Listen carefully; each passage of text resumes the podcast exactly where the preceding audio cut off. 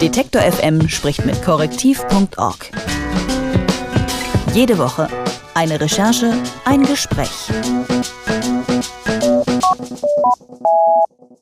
Wer krank ist und mit Hausmitteln nicht mehr weiterkommt, der geht zum Arzt, klar. Aber was ist, wenn auch die vom Arzt verschriebenen Medikamente nichts bringen? Woher soll man als Laie wissen, ob ein Medikament wirksam ist oder nicht? Umso schlimmer ist es, wenn so eine Ahnungslosigkeit ausgenutzt wird. Genau sowas ist in Bottrop passiert. Der Apotheker im Stadtzentrum soll über mehrere Jahre hinweg Krebsmedikamente gepanscht und verkauft haben. Die Folgen für die Patienten, die Chemotherapie blieb dann oft wirkungslos, weil eben wichtige Wirkstoffe unterdosiert waren. zwanzig sechzehn schon wurde der Apotheker Peter S. verhaftet und jetzt muss er sich vor dem Landgericht Essen verantworten. Die Reporter und Rechercheure vom Recherchezentrum korrektiv punkt org arbeiten an diesem Fall, wie der Skandal ans Licht gekommen ist und wie es jetzt weitergeht mit dem Prozess. Darüber spreche ich mit Markus Benzmann von korrektiv punkt org. Hallo Markus. Einen schönen guten Tag. Der Apotheker ist ja schon letztes Jahr verhaftet worden. Die Staatsanwalt ermittelt jetzt unter anderem auch dank eurer Recherche noch gegen zwei Assistentinnen. Wie kam es dazu? Ja, also die Sache ist, es gibt zwei große Indizien gegen den Apotheker. Zum einen die Buchhaltung, die man untersucht hat. Der Buchhalter ist der Whistleblower, der hat diese ganzen Unterlagen der Staatsanwaltschaft übergeben. Die besagen, der Apotheker hat weniger hochpreisige Krebsmedikamente eingekauft als vergeben.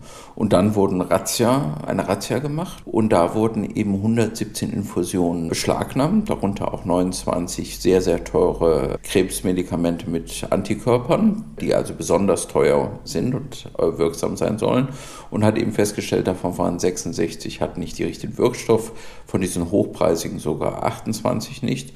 Und auf diesen sichergestellten Infusionen, da hat man eben zwei Namen von Mitarbeitern gefunden, die eben diese beiden Infusionen hergestellt haben sollen.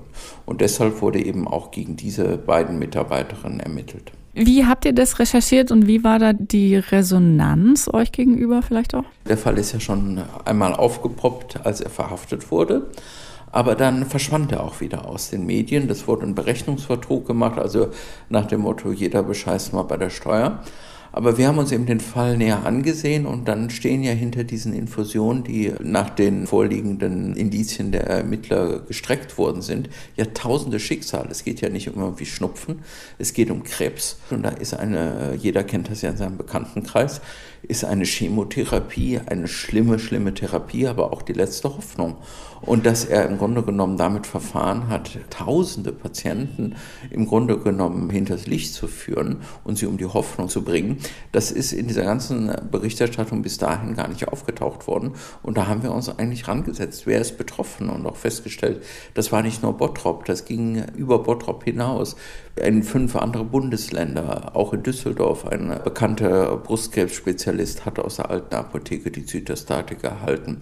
Und da haben wir eben festgestellt, dass es eben ausgeweitet ist, dieser Skandal, und dass eben die Behörden bei der Information der Patienten völlig versagt haben. Ich kenne mich jetzt wirklich hinter den Kulissen im Apotheken- und Medikamentegeschäft überhaupt nicht aus. Was ist der Vorteil? Ist das eine finanzielle Motivation, wenn man sowas macht? Also man muss sagen, Zytostatiker können nicht jeder Apotheker herstellen. Das ist ja eigentlich so, wenn Sie zum Arzt gehen, haben Schnupfen, kriegen ein Rezept, dann können Sie sich den Apotheker aussuchen, wo Sie dieses Medikament erwerben.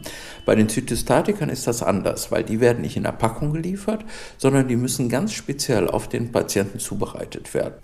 Und um das zu tun, muss ein Apotheker ein spezielles, hochsteriles Labor einrichten und auch eine Genehmigung erhalten. Und es gibt in Deutschland nur zweihundert Apotheker, die in der Lage sind, diese Krebsmedikamente zu mischen. Und die Onkologen und Urologen, die sich mit Krebs beschäftigen, die suchen sich dann halt den Apotheker, und da ist eine riesen Gewinnmarge. Also ein Patient, der kann mehrere hunderttausend Euro bringen.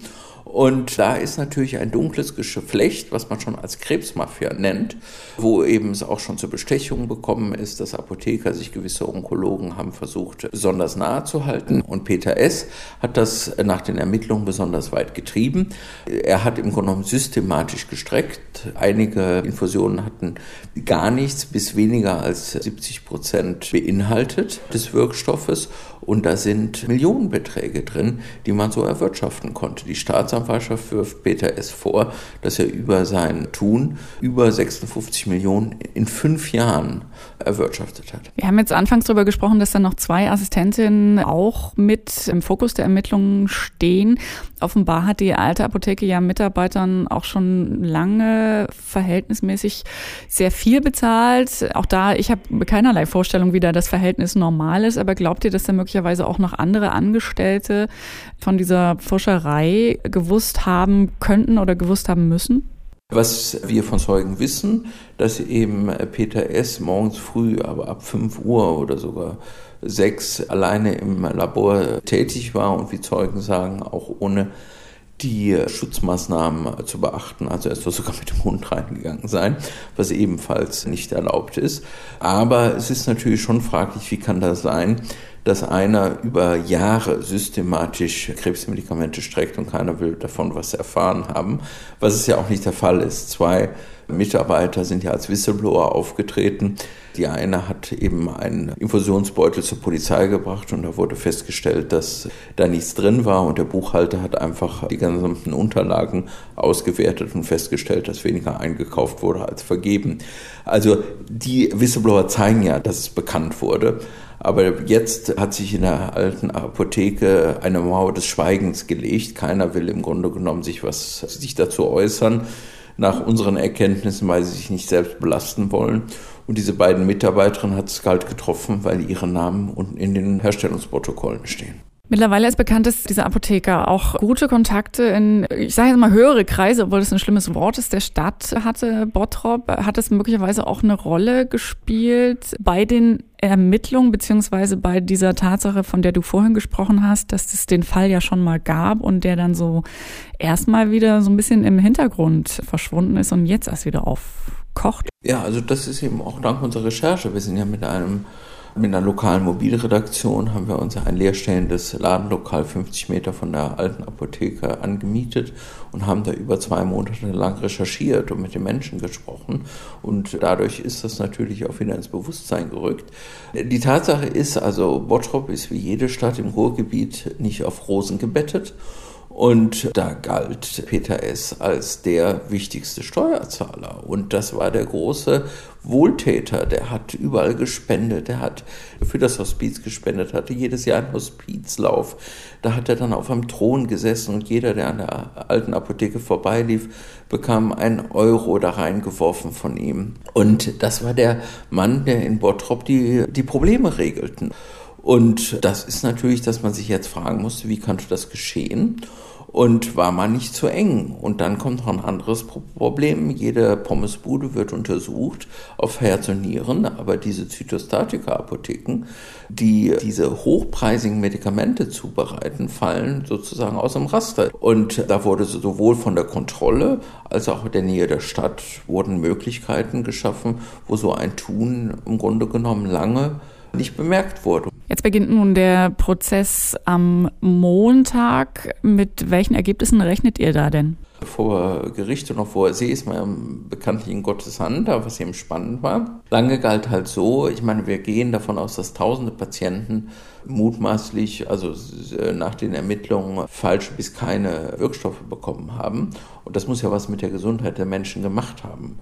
Und lange stand eben die Staatsanwaltschaft auf dem Standpunkt, dass man den Einzelfall halt nicht deutlich machen kann. Also das heißt, wenn selbst ein Patient Medikamente aus der alten Apotheke bekommen hat und dann verstarb oder die Nebenwirkung ausblieb, ist Krebs immer so eine schicksalhaft beladene Krankheit, dass man nicht sagen kann, das liegt daran, weil da keine Wirkstoffe in der Infusion gewesen ist. Und deshalb hat man im Grunde genommen die Staatsanwaltschaft gesagt, so, es dürfen nur die als Nebenkläger zugelassen werden, die ganz konkret bei der Razzia, wo die Infusionen festgestellt worden sind, da gab es eine Minderdosierung drin. Aber der Richter hat mit dieser klaren Grenze gesprochen und hat jetzt auch andere Patienten zur Nebenklage zugelassen. Und damit ist es halt nicht nur ein Wirtschaftsverbrechen, sondern tatsächlich geht es auch darum, inwieweit das Tun von Peter S. Menschen geschädigt, bis zum Tod geschädigt hat. Und das ist schon mal ein, für zumindest für die Patienten, zum Anfang ein positiver Auftakt. Die Apotheke in Bottrop hat über Jahre hinweg unterdosierte und deshalb wirkungslose Krebsmedikamente verkauft. Das Recherchezentrum correctiv punkt org hat dazu recherchiert lange und über ihre Arbeit und die anstehenden Gerichtsverhandlungen. In diesem Fall habe ich mit correctiv punkt org-Reporter Markus Benzmann gesprochen. Vielen herzlichen Dank für die Einblicke, Markus. Ich bedanke mich auch. Detektor F M spricht mit correctiv punkt org. Jede Woche eine Recherche, ein Gespräch.